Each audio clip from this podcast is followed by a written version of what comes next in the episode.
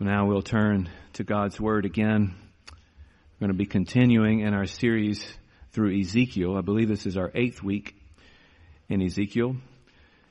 And uh, we will be taking a break for a season uh, from Ezekiel starting next week. And I'll explain more of that as we go along. But I'm going to invite uh, Charlie and Judy Stabilepsy forwards, and they're going to be reading for us out of chapters 14 and 15 this morning. Thank you, guys. Hear the word of God. Mm-hmm. Good morning. Then certain of the elders of Israel came to me and sat before me. And the word of the Lord came to me, Son of man, these men have taken their idols into their hearts and set the stumbling block of their iniquity before their faces. Should I indeed that myself be consulted by them? Therefore speak to them and say to them, Thus says the Lord God, any one of the house of Israel who takes his idols into his heart and sets the stumbling block of his iniquity before his face, and yet comes to the prophet, I, the Lord, will answer him as he comes with a multitude of his idols, that I may lay hold of the hearts of the house of Israel, who are all estranged from me through their idols. Therefore say to the house of Israel, Thus says the Lord God, Repent and turn away from your idols, and turn away your faces from all your abominations. For any one of the house of Israel, or the strangers who sojourn in Israel, who separates himself from me, taking his idols into his heart and putting the stumbling block of his iniquity before his face, and yet comes to a prophet to consult me through him, I, the Lord, will answer him myself. And I will set my face against that man. I will make him a sign and a byword and cut him off from the midst of my people. And you shall know that I am the Lord. And if the prophet is deceived and speaks a word, I, the Lord, have deceived that prophet, and I will stretch out my hand against him and will, and will destroy him from the midst of my people Israel. And they will, and they shall bear their punishment. The punishment of the prophet and the punishment of the inquirer shall be alike, that the house of Israel may no more go astray from me, nor defile themselves any more with all their transgressions, but they, but that they may be my people, and I may be their God, declares the Lord God. And the word of the Lord came to me, Son of man, when a land sins against me by acting faithlessly, and I stretch out my hand against it, and break its supply of bread, and send famine upon it, and cut off from it man and beast, even if these three men, Noah, Daniel, and Job, were in it, they will deliver by their own lives by their righteousness, declares the Lord God. If I cause wild beasts to pass through the land, and they ravage it, and it be made desolate, so that no one may pass through because of the beast, even if these three men were in it, as I live, declares the Lord God, they would deliver neither sons nor daughters. They alone would be delivered, but the land would be desolate. Or if I bring a sword upon that land and say, Let a sword pass through the land, and I cut off from it man and beast, though these three men were in it, as I live, declares the Lord God, they would deliver neither sons nor daughters, but they alone would be delivered. Or if I send a pestilence into that land and pour out my wrath upon it with blood to cut off from it man and beast, even if Noah, Daniel, and Job were in it, as I live, declares the Lord, they would deliver neither son nor daughter.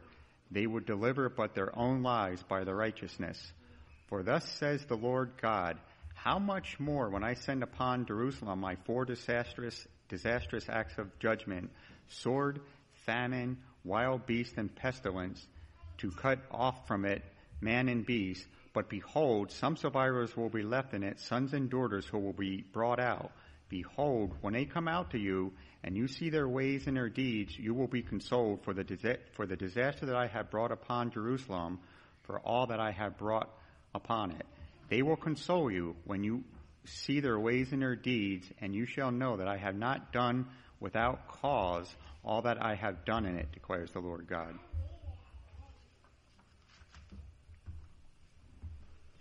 And the word of the Lord came to me, Son of man, how does the wood of the vine surpass any wood, the vine branch that is among the trees of the forest? Is wood taken from it to make anything? Do people take a peg from it to hang any vessel on it?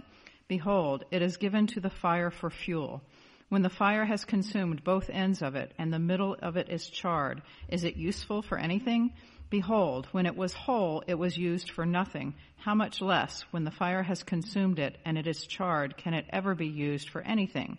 Therefore, thus says the Lord God, like the wood of the vine among the trees of the forest, which I have given to the fire for fuel, so have I given up the inhabitants of Jerusalem, and I will set my face against them. Though they escape from the fire, the fire shall yet consume them, and you will know that I am the Lord, when I set my face against them. And I will make the land desolate, because they have acted faithlessly, declares the Lord God.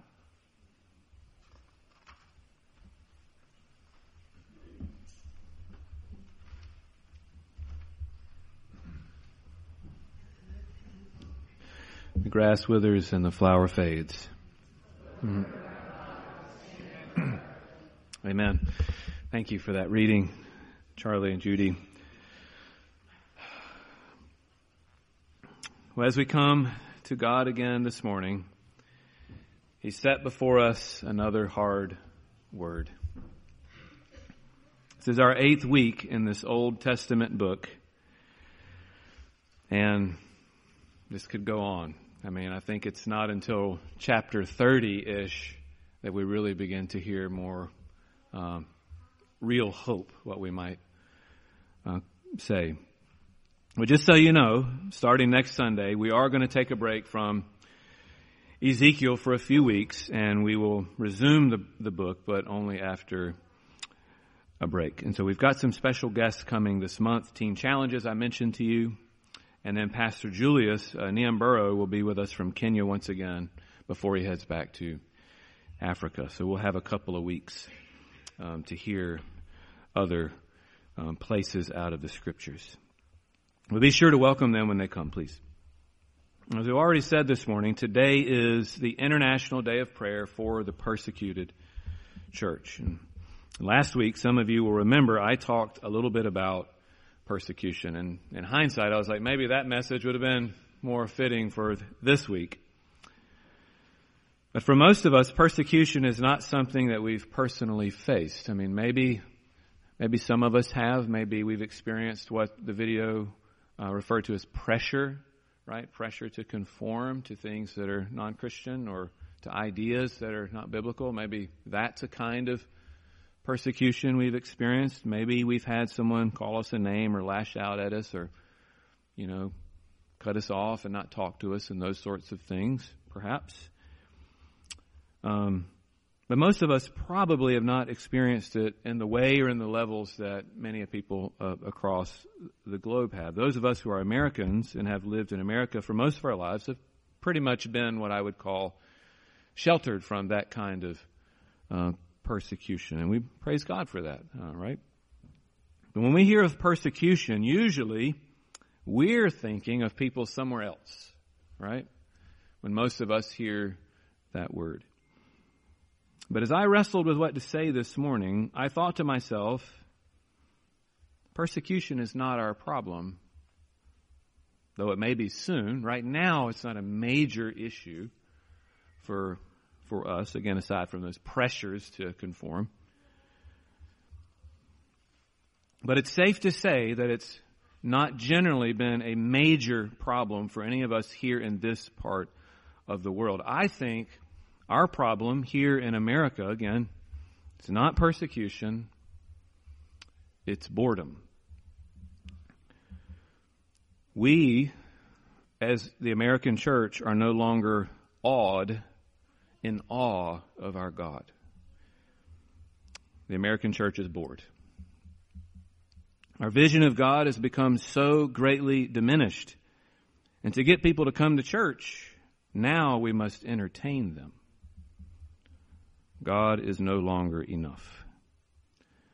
I've been reading an interesting book in preparation for my time away this week. I'm going to go do some study this week and this book is titled Suburban Dreams, and it talks about how churches have evolved and changed over the centuries. Very fascinating um, book. One of the things he does in the book is look at the use of space and how space reflects our values. Buildings say something about what we value, the way we use our space and arrange our homes and the kinds of homes we build and buy. All these things say a lot about our thinking. This guy who studied this quite extensively, you know what kind of space he argues best fits the modern church? the theater. The theater. Church, in this author's mind, and I think I have to agree, at least for some traditions, this wouldn't be true of every church in every place or every tradition, but church has become more about entertainment than real worship. I think that's our major problem here, or one of them, anyways. Recently, I went to Mid Vermont to speak to the junior and senior high students, and it was their spiritual emphasis week, and we were talking about loving God with all of our hearts. That's the topic that they encouraged me to, to speak on, so I gladly obliged. And what I chose to do was to talk to them about common misconceptions about loving God with our hearts. So I came to the students with, I don't remember, five or six or seven misconceptions about what it means to love God with all of our hearts. And one of the misconceptions I talked to them about was the idea that boredom was a bad thing. Boredom was a bad thing. I said, boredom is not bad.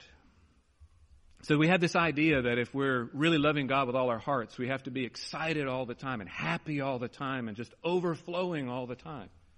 That's a misconception. That is not right. I said boredom is not bad because what it shows us, it's showing us something and one of the things it's showing us is that our hearts are very, very small. Our hearts are small. Our God is an awesome, transcendent, yet also immanent and also close, amazingly beautiful, wondrous being. And He's made an infinitely complex and beautiful world. And somehow we're bored. If we're bored, it's because our hearts are small and have become shriveled up. The problem is not really our boredom, it's our hearts. They need more exercise. Our hearts need more exercise. I told the students that the next time you're tempted to say you're bored, just pause a moment, because I hear this a lot in my home. Right? I'm bored. Probably 40 times a day. And I pause and I say, think about that for a moment. I want to encourage you to do this, especially the young people out there that maybe this may be a word that's like in your top 10, you know, words, your adjectives that you use on a daily basis. Sit in that silence. Sit in that boredom, even if it's just for a moment, and listen to the silence. Instead of distracting yourself with some stimulation or some other thing, a TV or device or whatever it might be, sit in the boredom and let it draw your attention away from the games and the play and the other things that want to distract you and let it put your attention on something deeper, even if it's just for a moment. We've become so uncomfortable with silence and with stillness and not having something to do. And I told the students boredom can be a gift that's telling us something about our hearts. It's exposing something about the condition of our hearts. Actually, a number of them came up to me afterwards and said, I never thought of it that way. Thank you. So I was really encouraged by that. But that boredom is revealing, at least in part, that the reason we are empty and bored is because perhaps we're looking for life in the wrong places. And when that's unchecked or unrecognized, it will only lead us to more of the same. More of it and more of it. You got to have more and more. Because we're looking for life in the wrong places, which then just leads us to look even harder for it in the wrong places if we don't stop and recognize it and hit the brakes, right? Sadly, these tendencies are not just things that our culture is dealing with, but this is true even of the church.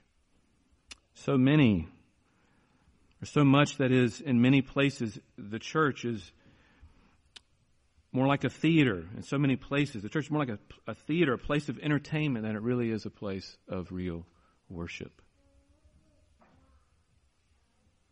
And that's really lamentable and sad.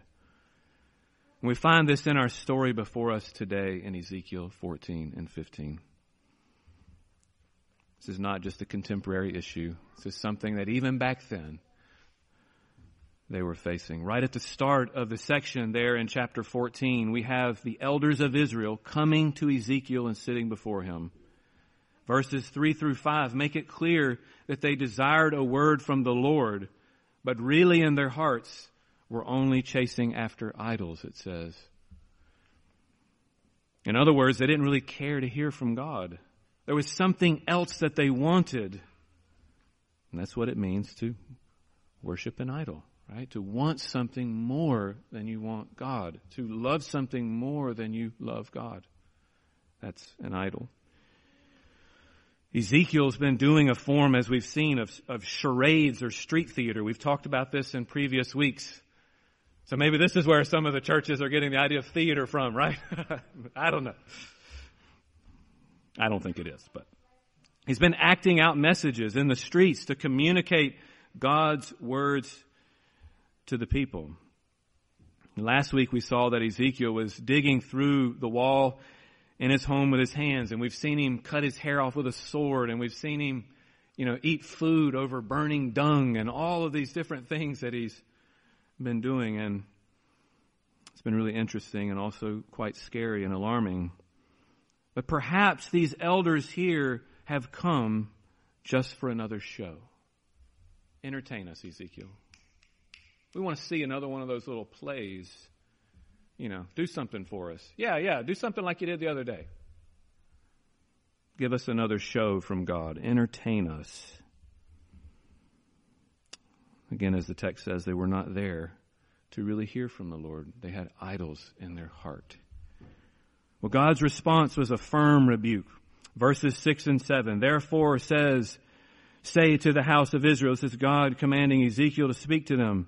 Thus says the Lord God, repent and turn away from your idols and turn away your faces from all your abominations for any one of the house of Israel or of the strangers who sojourn in Israel, who separates himself from me, taking his idols into his heart and putting the stumbling block of his iniquity before his face, and yet comes to a prophet to consult me through him, I, the Lord, will answer him myself.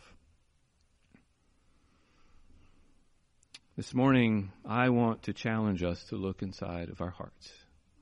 Again, seeking to to speak the message, maybe not an easy message, but the message that is before us in the scripture today. I want to challenge you to look inside of your heart. Our boredom is not because our God is boring. Our boredom is because we are not actually coming to God at all. Many of us are coming to the altars of other idols, and that is why we're so very bored and dissatisfied.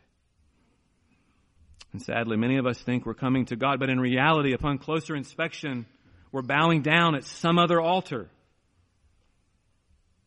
So I want us to look at some of these other altars that perhaps we're worshiping at this morning, just like these leaders in the exilic community there in Ezekiel's day. They were coming to Ezekiel saying, Give us a word from the Lord. In other words, they're coming to church. Give us a word. But there's all these idols that are there. And I want you to ponder. And I'm searching my heart too, right? So we're in this together. We're in it together. I want you to ponder whether or not there may be some other altar that you're bowing before in your heart. I want you to look first at the altar of entertainment. Okay, we've already touched on this one in the introduction. This is the first one that I think is a common altar or idol that we bow before these elders, again here in Ezekiel, came to God's prophet as though he were merely uh, their amusement. He was just there for their amu- amusement, as though his word were merely some kind of a theatrical show. Oh, how we belittle God when we treat his word that way. Yes, they came to hear a word from the Lord, but they were there really more for the show, not for the show giver. God's word was not life, it was fun. God's word was not water in a dry and weary land, it was something for amusement. when the other things in life got dull. We're a little bored today. I'll try church. Give it a try. God and His Word were merely the latest TikTok video or Facebook post, just a diversion from whatever the other things that were going on were lacking. Well, I'm tired of doing that. I'll try something new today. If this is your sense about God, even though you may be coming to church, you're really bowing down at the altar of entertainment. So let's look inside and ask ourselves that question. Again, the good news, as we're going to see as we go along, is that God invites us to repent and to say, I recognize it. Please forgive me, Lord. And He will. The second altar that we often bow before in our hearts, even though we may come, as it were, to hear a word from the Lord, is the altar of what is popular. The altar of what is popular. In verses 9 through 11, Ezekiel speaks again of false prophets, those who deceive the people with their lies, claiming to speak for God when they do not. And as we saw last week, again, I'm not going to go all into false teaching. We touched on that last week. One of the common aspects of false teaching is that it is popular. It is a message that tickles ears and lines up with the message of the day, the spirit of the age, whatever that is. And of course, this changes across history, right? But whatever the spirit of the age is. Many churches have adopted a false message that is popular, or they've adopted aspects of culture that are very popular to help further their message, right? We could list a whole bunch of those. But the trouble with this is that now you've made it less clear as to why people are actually there. You've muddied the waters. Are they there to get to know Jesus and follow him, or are they there for the coffee bar and the loud music? Why are they there? Many people come under the pretense that they're following Jesus, but in fact, they're just getting their free coffee and t-shirt. Bowing down at the altar of what is cool and popular, the latest trend. And that's an altar. That's an idol. That's the second idol that I see coming out of our passage that we see today in many places as well. And the third one is this, the altar of networking. The altar of networking. I remember not long after moving here, I suddenly had some new friends. Some of these people were not really people who were regulars in the church here, but I would find them being really quite friendly to me bringing unexpected and unrequested, might I add, gifts by my home even. I'm not saying that's always bad, okay? Some of you brought some wonderful and precious gifts. You'll get my point in just a moment. But come to find out, eventually, some of these people were running for local office. And they wanted my support, my vote, as it were, and maybe my congregation's uh, support as well. Now, again, I was certainly grateful for their kind gestures. I'm not condemning their actions. I don't know their hearts or what their deepest motives were, but I do know that some people seem to value the community and the networking aspect of their faith more than they do actually knowing God and walking with Him. It seems as though their deepest desire is not for God, but for the associations they can build in the name of God or at the expense of the people of God, perhaps. The problem is that this is another altar, a false idol that in the long run only brings destruction. There is literally no benefit to knowing God's people if you don't know God. It might be an earthly blessing to you, and they may show you some things that are wonderful and good, but in the end, those people can't save you. And they can't give you what you most need. In verses 12 through 14, the Lord says, And the word of the Lord came to me, Son of man, when a land sins against me by acting faithlessly, and I stretch out my hand against it and break its supply of bread and send famine upon it, and cut off from it man and beast, even if these three men, Noah, Daniel, and Job, were in it, they would not deliver but their own lives by their righteousness, declares the Lord God. The Lord calls to mind three heroes of the faith at that time and place Noah, Daniel and Job, men who suffered tremendously for God, who were tested and yet were faithful under trial. Yet God says that if you don't have faith, even if you know those guys, even if you have connection to men like that, if they're your neighbors and lived in your community, it doesn't mean anything. It won't save you from judgment. You see, judgment was coming upon Jerusalem. We've been talking about this week after week about how God was warning the people this is coming, repent, repent, turn back to me, come to me, and they wouldn't. Judgment was coming upon Jerusalem for all of its disobedience and law breaking. And God said to Ezekiel, even if these men lived in Jerusalem, even if they lived there and were there now, it wouldn't matter. I would save them, but not the city. And let me be the first to tell you that knowing any mere human being cannot get you into the kingdom of heaven. So I hate to break it to those friendly local leaders who were bringing the gifts and all of that stuff. I can't do anything for you. I mean, really. That's right. Put it, put in a good word. Nope. Sorry. I mean, I can pray, but just like Daniel and Job and Noah, I cannot save anyone. I can't. I'm thankful for that, honestly. The responsibilities would be totally overwhelming. But knowing me, knowing some other person in the church, knowing the godliest Christian in the world, whoever that might be, won't amount to a hill of beans. And some of us, I'm afraid, are trying to ride into the kingdom on someone else's coattails Maybe it's your mom, maybe it's your dad or your wife, or your husband or great grandmother who served in the church. It's impossible. It's impossible. There is only one person who can get you into the kingdom of God, into the king's presence, and that is the prince, the son, Jesus Christ. He alone can get you in if you're looking to get to know someone, someone to get you close to God, He is the only one that matters and the only one who has the power and the ability to do that. And in our last point, I'll tell you briefly why. So this is my final point this morning. So we've talked about the altar of networking now, the altar of your heritage. The altar of your heritage. Some of us are putting our trust in our heritage and not really in God. And by heritage, I kind of mean like our resume, our, our past, our traditions, where we come from, our family, even our education, right? Career, those good things we're doing out there.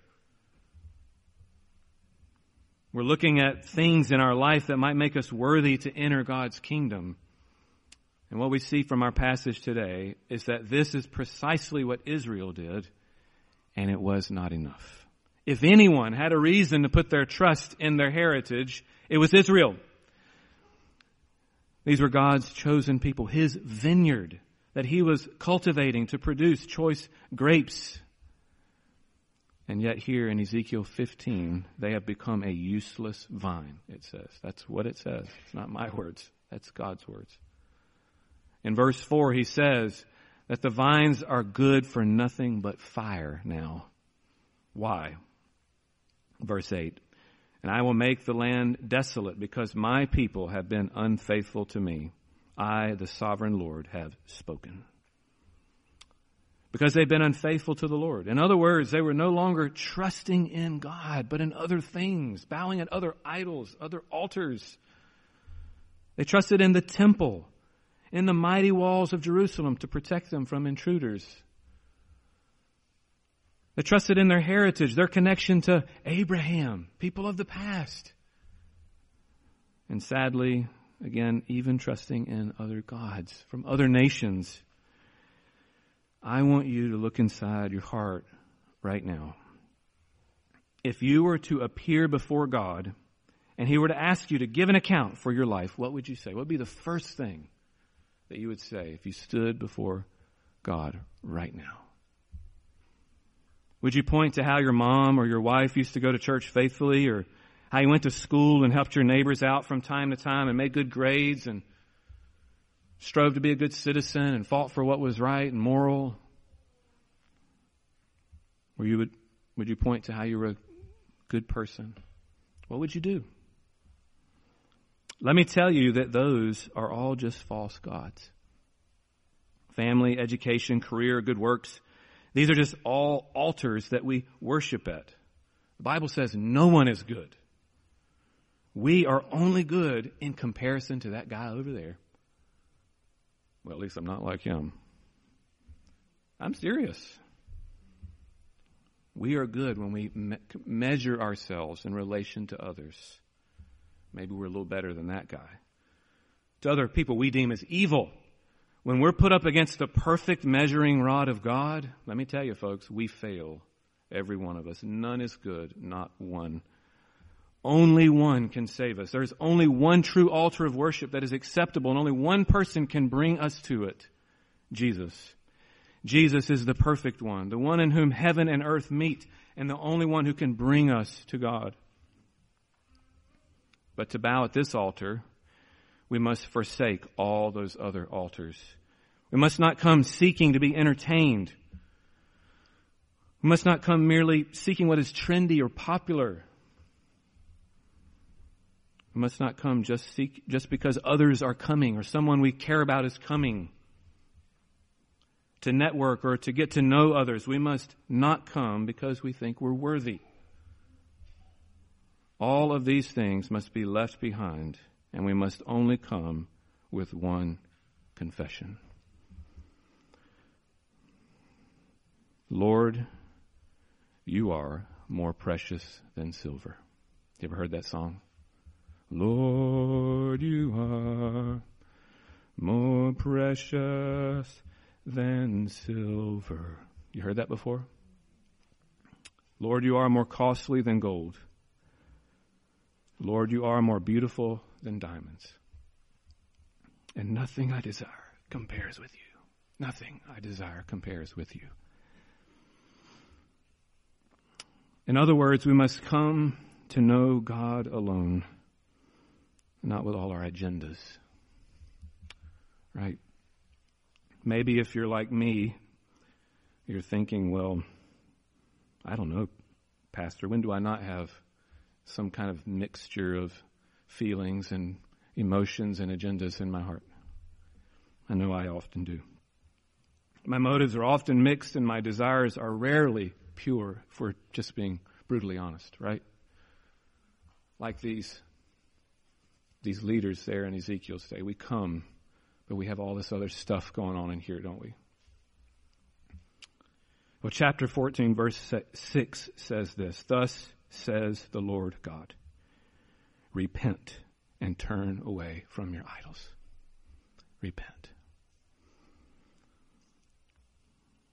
So, as we prepare to come to this table, I want to invite you to do that now with me.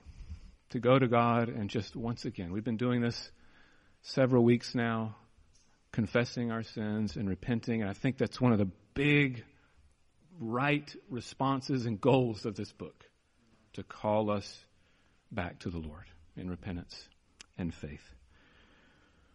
So if you're like me, you hear that message, you hear those words, and you think, man, I got a lot of idols in my heart. I got a lot going on in here that's not good. So let's take a moment now as we prepare to go to the communion table.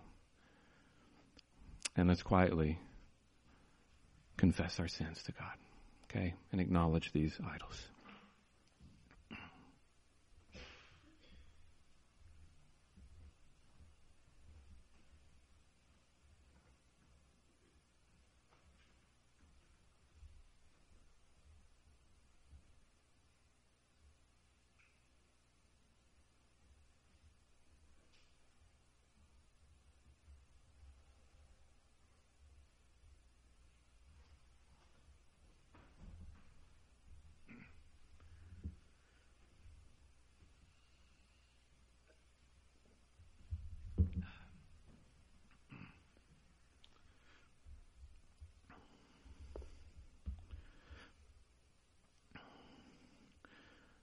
God never grows tired.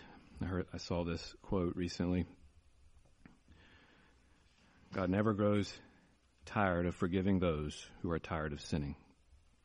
So if you're like me, you're weary and tired of of struggling so often and so much with things, with these idols. We can always come to God and confess. And He will forgive. He will forgive.